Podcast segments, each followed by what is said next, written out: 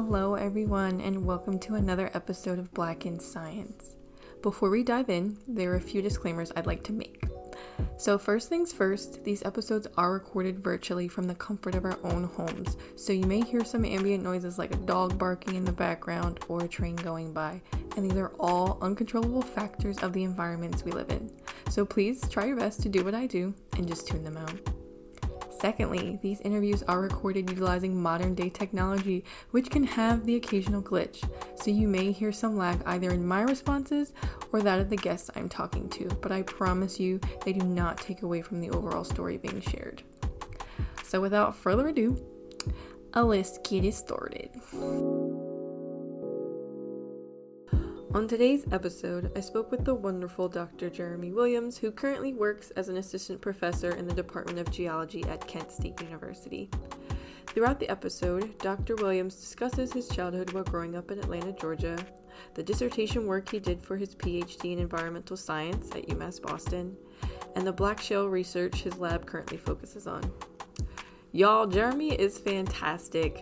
Throughout our entire conversation, he was so open and honest and had some great insights to share, especially when it came to triggering topics like mental health, racism, and white supremacy. So, on that note, let's dive right in.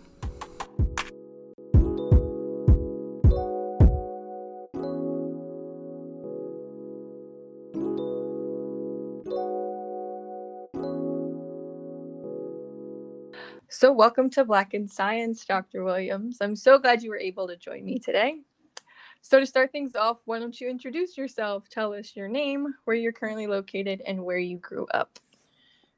My name is Jeremy Williams. I am currently an assistant professor at Kent State University in Kent, Ohio. That is approximately like 25 miles outside of Cleveland in the Northeast Ohio area. I grew up in Atlanta, Georgia. And how was growing up in Atlanta for you? Oh, it was wonderful. It was, I mean, I didn't realize how good I had it until I left. So when I was 18, I was like, let me get up on out of here. Like, I'm screw this place. I'm ready to go. So I ended up going to Hampton University, um, which is a historically black college and university. You know, you guys say that for people that don't know, but I remember being in Southern Virginia and I was just like, oh my gosh, there aren't as many black people here. and, and and I remember just like I need to get back home. And that did not happen. I just kept going up the ladder in academia, go to grad school in Boston. Not as black either. and then in Ohio. So it just I remember just always having a really, really good time growing up having just family oriented fun with my folks, friends. It, I remember just having a good time growing up. So, what got you into science? Were you always intrigued, or was there a specific person or experience that kind of got you going?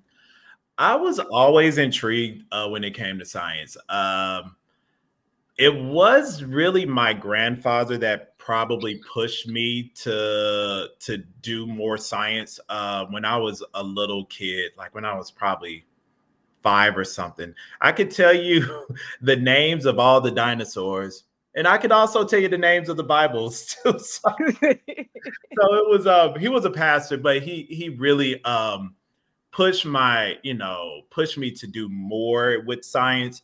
And then um as I was growing up, like my favorite channels were the Weather Channel, uh National Geographic Channel. I remember one time I went to the space whatever the space thing, NASA space camp in Huntsville, and they have like this, I guess this movie. And I remember it was a packed theater and it was a part of their like you just it was like a 20 minute movie and everybody was asleep but me in the movie theater. So that's when I kind of realized that, you know, maybe I should really, really get more involved when it come when it came to science. I love that they all took a nap. yeah, they were all asleep. And it was about like the planets. And I was just in awe. I was like, oh my gosh, this is so awesome. And my mom was next to me and she was knocked out. And then my friend was next to me and he was knocked out. Then I looked around the movie theater. I was like, oh, wait a minute. Everybody sleep but me. That was like the aha moment that I got. And I was probably 10 at the time when that happened. So you did your schooling, your complete schooling up until I'm assuming you graduated high school in Atlanta or the Atlanta area? Yes. So mm-hmm. um, all my schooling up until that point, and then, like I said, went off to Hampton University, uh, followed by the University of Massachusetts Boston for my master's and PhD work. Interesting enough, I don't really think about the fact that I got a master's because once you get a PhD, you know, like it really doesn't matter. You're like, oh, yeah, I did get this master's along the way because had everything just fell off the wagon, then at least I would have, I would have I would have failed with a master's degree. you have something to walk you walk away with, something tangible. Right, right. It's like I have this in my hand, and everybody that's in science knows, like, oh, so you got a master's degree instead of a PhD. So um, after UMass Boston, uh, I was at Ohio State to do my postdoc, and uh, then I became professor, uh, assistant professor at Kent State University, and first off, I had this intention, like I was so tired of Boston. I said, I need to get up on out of here. And then I left, and then I was like, oh crap, like I'm in my postdoc. And then I had all intentions of probably trying to do my postdoc for like three to four years or so, just to like make sure I get publications out. And then it wasn't even, it was like a year in I got an offer from Kent State. So it was uh, it was pretty fast. So I'm still trying to like piecemeal like portions of my postdoc together to like make sure I can like get it out there. But it's I'm still trying to figure that out. well, you got time. yeah, I got time. So to rewind a little bit, when did you end up finishing high school? 2004. Mm-hmm. And then you went right to Hampton after that yeah, right into Hampton right after that. Okay. So, two questions. One, what did you major in? And two, how was your overall experience at Hampton? Okay, so when I first went into Hampton University, I was a biology pre med major.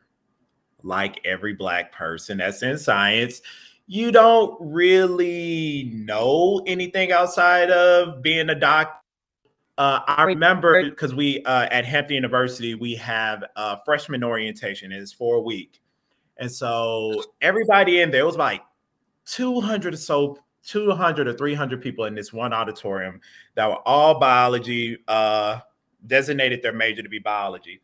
And I remember this person coming in by the name of Dr. Deidre Gibson, and she said, "I'm a part of the Marine and Environmental Science Department here at Hampton University.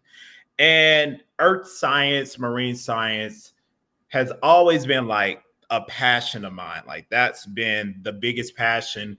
And I remember when she said that, like my heart was pounding, like I was getting nervous, butterflies in my stomach. And then like I had to tell myself, like, you have to get up and go because you will not be happy um, being a biology pre-med uh, major. And then too, uh, I don't want to talk about the biology pre-med, but I'm about to talk about them. So one of the professors came in was like, yes, there are like 300 of you all in here, but only 20 of you will make it out of here alive kind of stuff. And I was like, and, and I remember when I got up, I said, you know what? I'm one of the ones that are that's already out the door. So I remember walking to the Marine and Environmental Science building, and I just said to myself, "This is where I need to be at." And it wasn't easy, but it was it was fun being a part of the Marine Environmental Science program. Uh, reason why it was not easy because I was in the marching band at Hampton University, so you can imagine the amount of hours that I had to juggle in between both my studies and um, and academics. So that alone was really really hard and tough for me. Like my freshman year, it, like I remember um, I barely got like a 2.0 GPA. Like I had to retake a few classes. I had to retake a class in the department because I was just so overwhelmed with both marching band and and also juggling academics. So it was at one point where I was just like, you know what? I, I'm about to give up. I, I, I can't do this. I I can't. I'm I'm getting homesick. This is a lot of work. And then my mom pulled me over to the side and she said, "You made this decision. You need to finish it off." So um, from there, like I, you know, it was funny because like every December, I would have this conversation up until like junior year. I was like, okay, all right I'm a junior now, so I might as well just finish at Hampton University. But I was always like, I really want to go home, and the reason why I did because I was just homesick from um from I was just homesick all the time. And uh funny story though, which I forgot to say, my mom when I changed my major from biology to marine science, my mom actually cussed me out over the phone. Literally cussed me out. And to this day, when I got my PhD, I said, I became a doctor, but not that doctor. So we laugh about it now. But yeah, but she really did cuss me out over the phone when I changed my major, but she made me stick with it. Which is fair. She's like, if you're gonna do it, you're gonna do it. Right, right. so did you end up doing any undergraduate research while you were at Hampton? Yes, I did um, REU with the University of Toledo. And at this time, I was just doing it because it was a requirement for us as marine and environmental science majors. So we had to do an REU. And um, I actually did two of them. I actually did like kind of like a like a, a very accelerated REU program um, after I graduated at Arkansas State University too.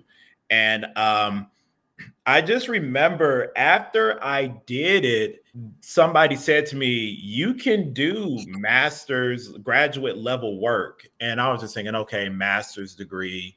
And then they were like, No, you can do your PhD. And so it was really my REU um, you mentor. His name was Kevin Czajkowski. He's still at University of Toledo. I probably need to reach out to him. I don't talk to him as often as I should, but he was the one that kind of said that you definitely should think about doing a PhD program. And um, I didn't realize it, but people like Dr. Deidre Gibson, and also there are other people uh, like Dr. Benjamin Cuker and others that that really pushed me to they they pulled me to the side and said you can do this work and I did not see it in myself whatsoever. And I was just like trying to get out. I was like, okay, I'm a senior. I'm trying to get out, move back to Atlanta, like work at a consulting firm, like an environmental consulting firm or something like that. But I, until they opened up my eyes. So those mentors were really, really important in making me understand my potential. And then still, when I did it, I just kind of did it because it came across as a threat from them. So they they like pulled me into the office, like, you will do this. And I was like, okay, I yes, I am going to apply to grad school um, and get my PhD. I will do that just for you, not for me, but I'll just do that because I feel a little threatened right now. So I'm just gonna, you know, because you said so, I'm gonna do it. Right. At least try. We're like, well, okay, I'll apply and we'll see what happens after that. Right. Mm-hmm. So when did you end up finishing undergrad? Uh, I finished actually I did finish in four years. I uh, finished in 2008. I was very impressed with myself for finishing because I still did band up until that point. So I, and I, I refused to be a super senior I remember that I said I'm not going to be a super senior here, and I I just pushed through, and I I like normally most people they would have had in order for them to graduate on time. Some people would have like dropped the band. I didn't drop the band because I also had a scholarship, so that was also important. So I was like, you know what, this is just a, we're just gonna this is a relationship or a partnership that we're just gonna have to get through it. Yep, hunker down. right. so you ended up going to Boston right after that, or did you take some time off in between? So actually, I um, applied to Arkansas State University under Robin Hannigan my first year uh, as a PhD student, and um, she ended up getting a new position at UMass Boston. So it was I probably was three months into grad school, and she said, "Guess what? I got a new position in Boston, and you all are coming." So it was a quick stint at Arkansas State University. Uh, I remember some of it, but uh, most of it was UMass Boston. And did you prefer Arkansas to Boston? I'm just curious. Okay, so there are aspects of it. So Arkansas State is near Memphis, it's about 45 minutes away. It was definitely cheap. Um, me and my roommate, who was also a PhD student, um, in the same lab, and actually, we're still really, really close friends. Uh, we went to Hampton University together. She graduated a year before me. Um, she's like a big sister to me. We were like living, we had like a $500 apartment. It was like two bathrooms, two bedrooms. We had all this space. So we had like, you know, for grad students, we are like, oh my gosh, we're rich. And then we go to Boston and it goes down to two bedrooms, the smallest living room, a big kitchen that became mice infected, which was an interesting experience because I am like terrified of mice. And um, we ended up paying like fourteen hundred dollars.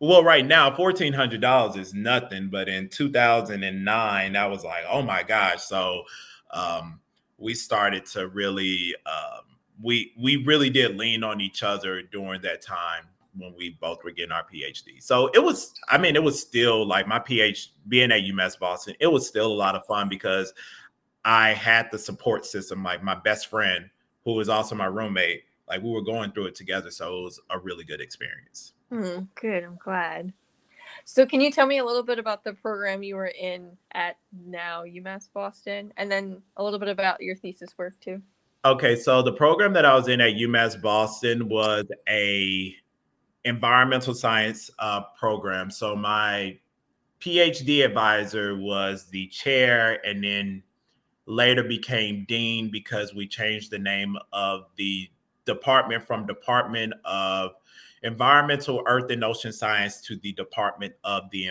I mean to the School for the Environment. And so it was a very interesting experience because it wasn't just it was it was a policy. You had hydrologists you had biologists chemists gis remote sensing geology geochemistry. So we were all like this very diverse environmental earth and ocean science department later became a school for the environment with all these different things and factors going on. There was like a little bit of a rivalry so you would have like the people that were in policy kind of like we got it harder than you and then the people that were more like like in my area quote unquote the hard sciences we were like no we got it harder than you and we also had classes together and um like they were taking chemical oceanography and we were taking marine policy. So we did help each other out so it it really I, I enjoyed that experience because we had people that were housed in the same department than the same school that were just different thinkers that made you more open-minded to what was around you and how to tackle problems. So that was the really fun thing. My thesis was on the and I still do work on it is on the Permian Triassic extinction, which is the largest mass extinction in Earth's history.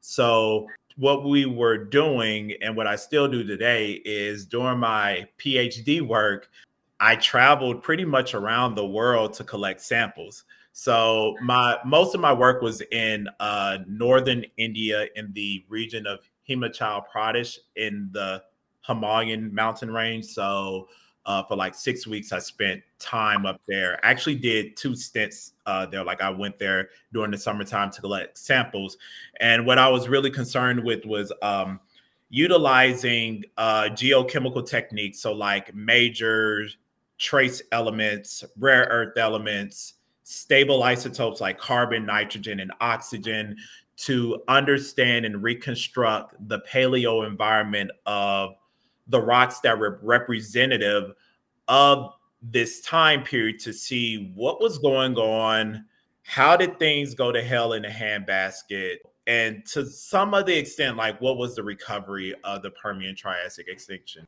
Shockingly, I still do that work. So when I was there, like I most of it was from India where my thesis work was at, but I was also in Croatia, Serbia, like the uh, ex-Yugoslavic countries, China, Mongolia, Australia. Before the pandemic, we were supposed to go to Africa to collect uh, samples. Um, we're supposed to go to out out west, Utah, to collect samples. So I was very fortunate that my PhD advisor, Robin Hannigan, she linked me to a very brilliant mentor. His name is Michael Brookfield. He's about like 80 something years old now, and he still runs up mountains like he's 20 years old. And in fact, he emailed me recently, like, hey, let's go out to um, I think Austria this summer to go collect samples. So it's it's really fun. Uh, it was a it's a very fun experience that I was a part of. So I really enjoyed it. And I really enjoyed my PhD research, uh, the experience of it, uh, the people that I met. That even opened up my mind even more to like what's going on around the world. So I have a couple questions. So the first one is as far as like defending your dissertation, was there something specific that you found while you were doing your research during your PhD? Uh, for the Permian, yes, we've um, we found that. So this this section that I was researching, it was kind of thrown to the side by a lot of uh, experts in the field because it's what we call in geology like a hiatus or like you have an unconformity. So that means that you're missing time. So that so the time period that's missing a lot of once you have that missing time, people will just like say, oh, there's nothing to do here. But when we did a very thorough geochemical investigation, we found that a lot of stuff was going on leading up to the unconformity. So we found really, really cool things going on that we didn't think that were that were there. And so that was the really, really cool thing we're still finding little itty bitty things here and there because there's still a lot of work to be done um, with this uh, section. So so that's that was like the biggest finding was that we found these I wouldn't say itty bitty things, but we found chaos happening before the mass extinction where the mass extinction layer for this uh, section was at. Oh, cool. Okay, and then my second question is what was your favorite place to travel, at least so far? Oh, so that's a tough one. I probably have to say Croatia. That was that was a gorgeous place. That was just extremely gorgeous. Greece and Turkey are like a second close, but Croatia, the the food, the people, it was just a lovely time there. Oh, that sounds so cool. I'm so jealous. So when did you end up finishing your PhD? Uh, I finished my PhD in I defended in 2013. So I defended in 2013, like December 2013, and I remember like that weekend I drove to Columbus, Ohio to start my postdoc but I didn't uh, graduate until the May because it was like past the deadline. But I will say this for anybody that's listening, please note that once you defend, your your school says that this person is done, this person has their PhD, and then the student loan uh, letter will come in. I was like, wait, I graduated technically in May. They were like, no, you actually graduated December the 20, December 2013. like the diploma says, you know, May 2014. So um, I, I recently told my grad student that if you really want to rush this, just know that that letter from Sallie Mae is going to come right six months. They will find you, and you will. Yes, they will find you. They found me. They found me in Ohio. They're like, "Hi, how are you?" I was like, "Wait, what is this letter? How did you find me?" so you started your postdoc right after. So did you continue the work you did during your PhD into your postdoc, or did you kind of shift areas? I shifted areas, but I still maintained that Permian Triassic uh, extinction work. So what I ended up doing is it was still like paleo reconstruction, but it went on into understanding organic carbon depositional environments like black shale. So for my PhD, like it was a black shale heavy dissertation and when I did my postdoc, I transitioned from the Permian into the Devonian, the Marcellus formation. So that's a famous formation because everybody knows that for uh, hydraulic fracturing, um, oil and gas. So what we're doing there is understanding natural gas migration through geochemistry, um, understanding the paleo environment and how I don't want to say how's it different, but what makes what makes a black shale environment suitable for oil and gas generation? Because not all black shale environment all oil and gas come from black shale environments, but probably not all black shales are responsible for every single oil and gas um, oil and gas reservoir or formation. So, case in point, like my section, the section that I did for my PhD would not be suitable for oil and gas development.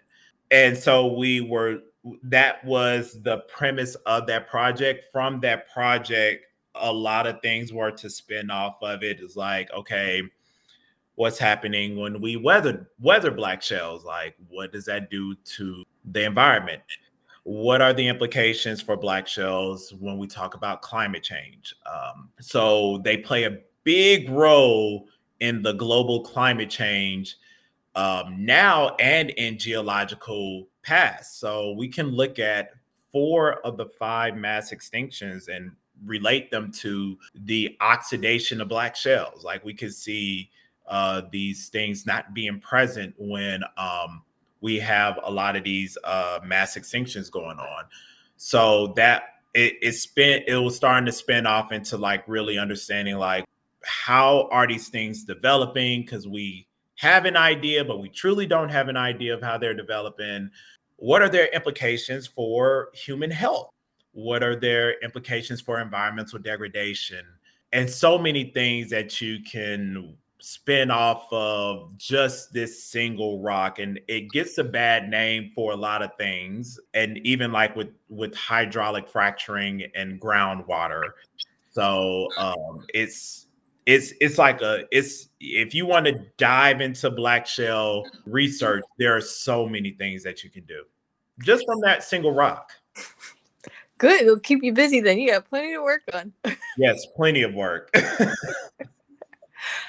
so you said you finished your postdoc in a year sort of were you looking i know you said you wanted to like wait until three or four years into your postdoc to look into getting another position. But were you applying, or did you just happen to um walk into this opportunity? So it was like I walked into the opportunity, and at the same time, um, I did apply to a position, but normally at once you do your postdoc, you can um, push off.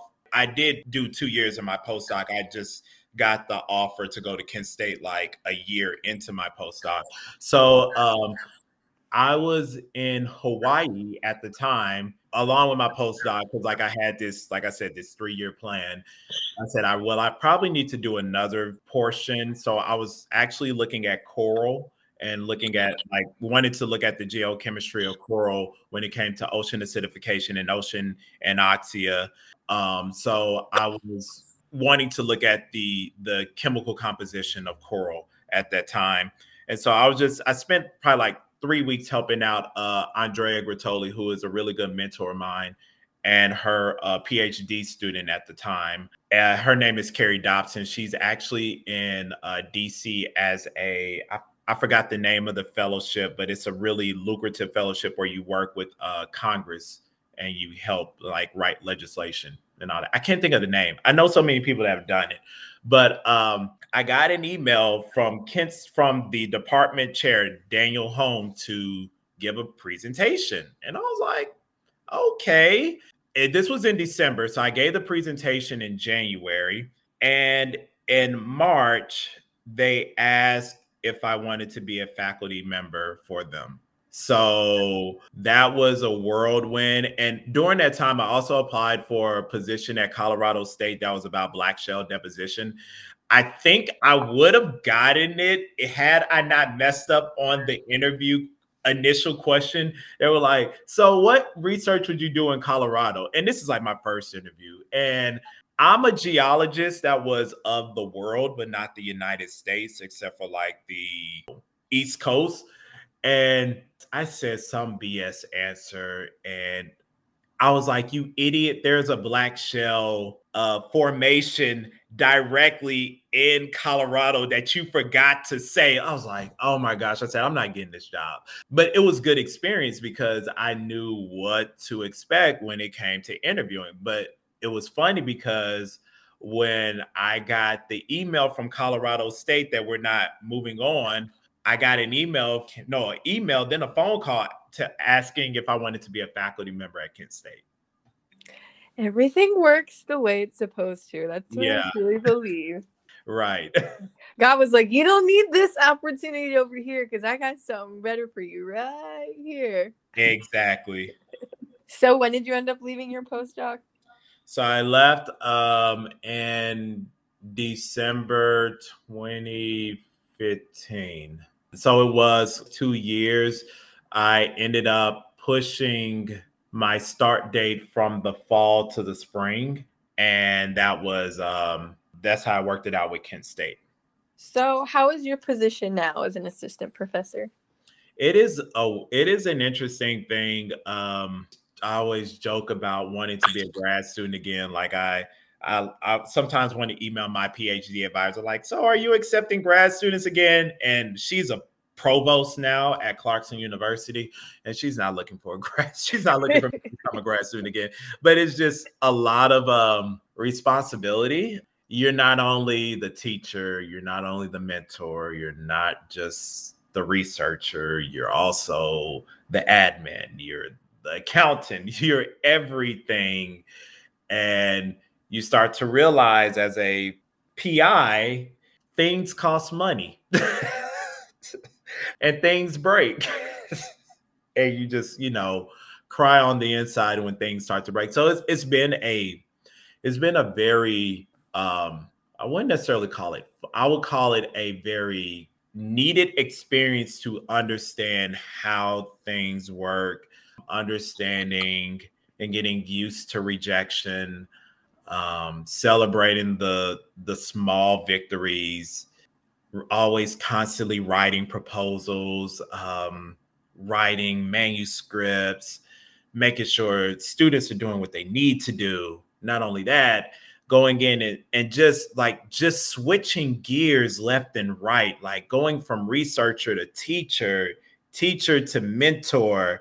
And then you come home and you're just like, I, I, you just, you're just mentally, like mentally, it, it was, it was a leap. Yeah, I feel like that's an understatement yeah. based on what you described. so, what's one short term future goal you have for yourself and one long term?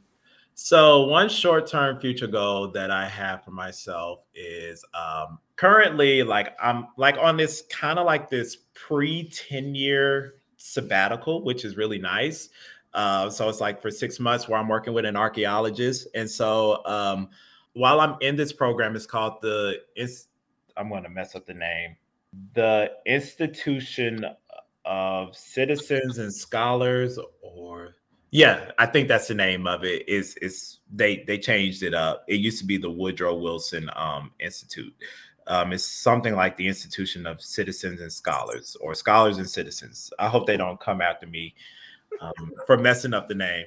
Uh, but being in it, I was like the only, you know, quote unquote natural hard science and I met a lot of social scientists and they were all writing books and you know as scientists we don't think about writing books we just think about publish, publish, publish. And um, they said you if you want to write a book, you should write it that speaks to your community. So that stuck with me. So one of the things that I want to do is write a book. I'm going to start this journey of writing a book. I don't know why I'm going to do this. Um, starting in January, try to like find a publisher and try to get it out within a year. A long term goal might be to go to, um, I want to definitely try to position myself to become, to do a Fulbright fellowship. Like that's, that's one of the things I think that would be a little bit probably uh, long term, you know, in academia isn't necessarily long term, maybe like two or three years, try to position myself to get a Fulbright fellowship and and do that as well. That's awesome. You got it. so has the current pandemic had an effect on your work? It has. Uh, of course, being a black man and and just seeing like 2020 was just one of those years where you're just like blow after blow. You just didn't even know if like it's like, do I even want to open up my computer today? Like, do I want to do what's what's the point of going outside? What's the point of of just walk? What's the point of me being here in the moment right now? So I, I went through that a lot and when it came to research, I definitely put my students first. I ended up finishing a master's student uh, during the time of the pandemic. It was one of those moments like she was an extremely good student, but she had a lot of challenges presented to her during the pandemic, being a mother, all this other type, new mother, um, trying to find a job in the pandemic. She did that. And she like she came through on the other side and that her passion to get through it like just gave me just like this i don't know it just gave me like a fire to try to do more because i said here's this person um she's really going through it but she's pushing through like she like her will her willpower to go through was just something but i i remember just um like the thing is like we were going to go to Africa. We didn't get to go to Africa. So that that really really like put me into like a funk and then also even getting kind of more depressed with everything like I said with everything going on and just trying to just trying to get through it. Eventually uh, like I said once she defended I started to get out of that. So I would say I was probably in that like that depression state for a good seven months or so. And um, then it was just like eventually was like you got to do something about it. Like I was pushing through, like, but I, I I started to question, do I really want to do this? Do I really want to be here like as a professor trying so it was it was definitely um difficult but there were high points during it like i did get publications out so that was a good thing like i said i did finish a student so those were some really high points and i started looking back like you were still you didn't do what you set out to do but you made do like you you were handed your cards and you made you played the game like you should have in order to maintain some type of stability during the pandemic Yes, which is was a feat in and of itself, that's for sure. So your answer is actually a pretty good segue into my next question. So, um, as a black man in your chosen field, what has your experience been like so far? Um, I would say when I was at Hampton University, I realized that they were protecting me. And when I say they were protecting me, they were protecting me from all the all the discrimination and racism. And when I went to grad school, it was my professors that suggested that I go to work with my PhD mentor. And they were doing that because, like I said, my roommate worked with works with this person. Um, somebody else worked with her and even not only just me but they were strategically placing us in uh, different universities where we would have been protected by all that craziness. So when I was at UMass Boston, like yeah, we had yeah, there were incidents here and there, but they were like really childish incidents that were going on. But I was still like protected by like it was it was a safe space for me. It wasn't until I got to Ohio State that it was like, wait a minute, this is something complete. Like that's when I started to experience um, racism. Um, I started like that was like the first thing. Um, there was an incident where this uh, technician pretty much tried to get me fired, and I I don't know why, I don't know how, but it was definitely like something behind that. So that was the first thing. And then at Kent State, um, my department is extremely, extremely good um, when it comes to being open minded. But just the different forces of just being a a PI has just been outside of my control. Has always it does come at you left and right. Yeah, I'm sure. That's interesting because a lot of the um, people I've interviewed so far who have gone to HBCU said it was sort of like this protective bubble mm-hmm. for them, which was good because it sort of gave them the confidence to stand on their own when they finally mm. left that bubble and were forced into the real world. So, right. Yeah.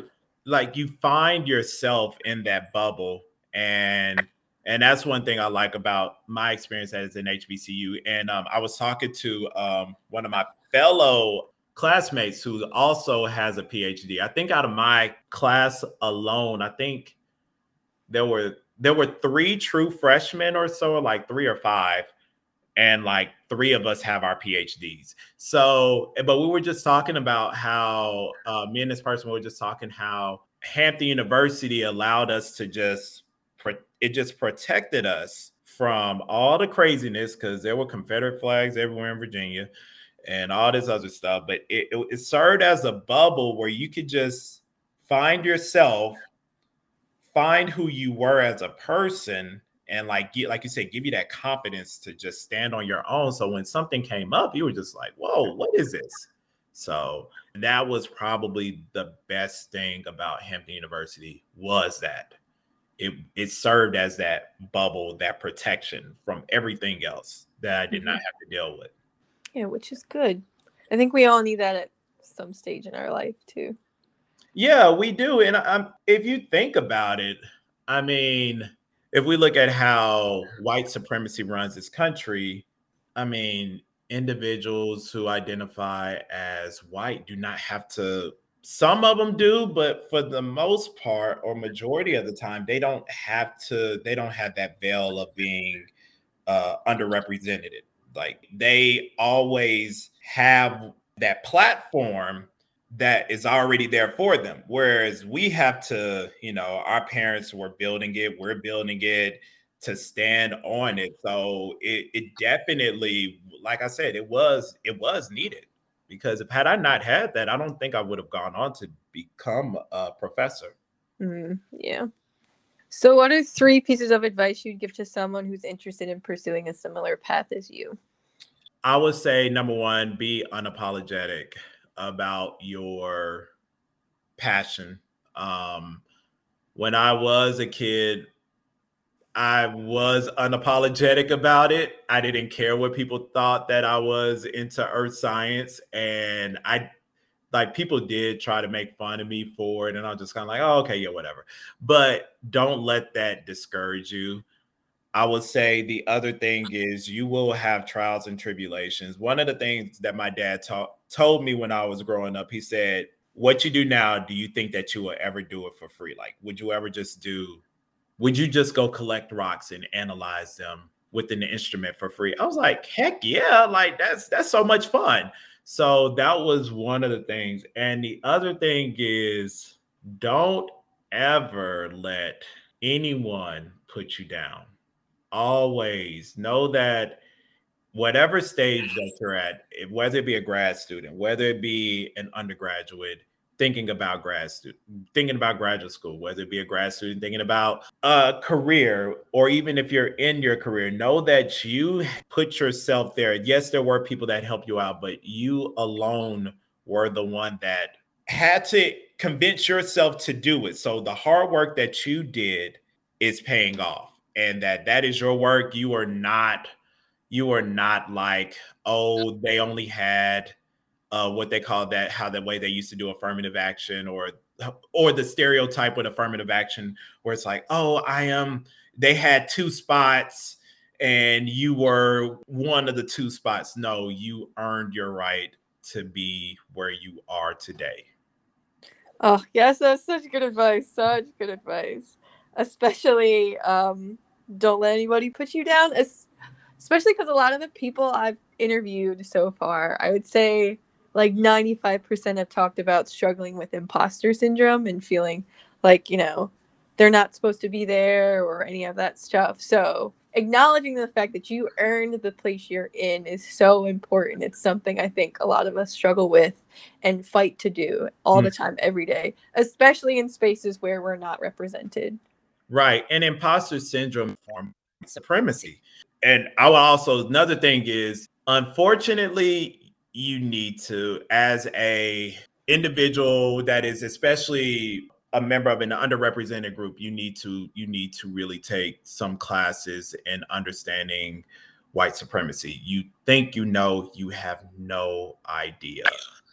You need to understand the forces that are behind it and as to why like you might do something a certain way why you might feel a certain way like i.e imposter syndrome that is a form of white supremacy. It let's just call it what it is. It that's what it is. And so once you know that and you know how to deal with it, because I struggle, I used I used to struggle a lot with it. But when I started to really say, like, I really need to understand how white supremacy has affected my mindset, how it's affected how I carry myself, and that's also help you be unapologetic in who you are but you have to understand those forces in order to like break them down. Mm-hmm. yes understand it acknowledge it so you can overcome it is exactly. mm-hmm. beautiful. Well that was actually all the questions i had for you today. So if you're willing would you mind either sharing your social media information or your email or both for anyone who wants to reach out with questions uh, so my social media, I have to look at it because I don't know. so Twitter is uh Dr. J Dub. So D R the Dubs is like D as in dog, U as in umbrella, B as in beta, B as in beta, Z. So I I was thinking of Dubs, like you know, like because I'm all it's it's a play on my last name, but it's also like Dubs because I'm always winning. Mm-hmm. That's how I like to think of it, and um, that's my Twitter handle, Dr. J Dubs. And uh, for email, you can email me at jwill243 at kent.edu. Perfect. And of course, I will make sure to leave all that information in the episode's description too. So, is there anything else you would like to add? No, just just go out and be rock stars. I know that's a play, that's a pun. so I, I liked it. That was a good one. well, thank you again for taking the time to participate today. I'm so excited to share this conversation with everyone in the Black in Science community. And thank you, Jasmine, for the opportunity to share my story. And there you have it, guys. Thank you for tuning into another episode of Black in Science. I want to thank Dr. Williams once again for taking the time to participate as a guest on the show. Make sure you check out his social media pages and follow his journey on Twitter. I'll be sure to link his info in the episode's description. If you're interested in staying up to date with the latest Black in Science content, feel free to follow us on Twitter at podcast underscore BIS and on Instagram at Black in Science, where I'll be posting regular updates on the release of new episodes every other Monday. Lastly, if you're interested in participating as a guest on the show, just send me an email at bisthepodcast at gmail.com. Thanks again for all of your love and support, and I'll talk to you guys in the next one.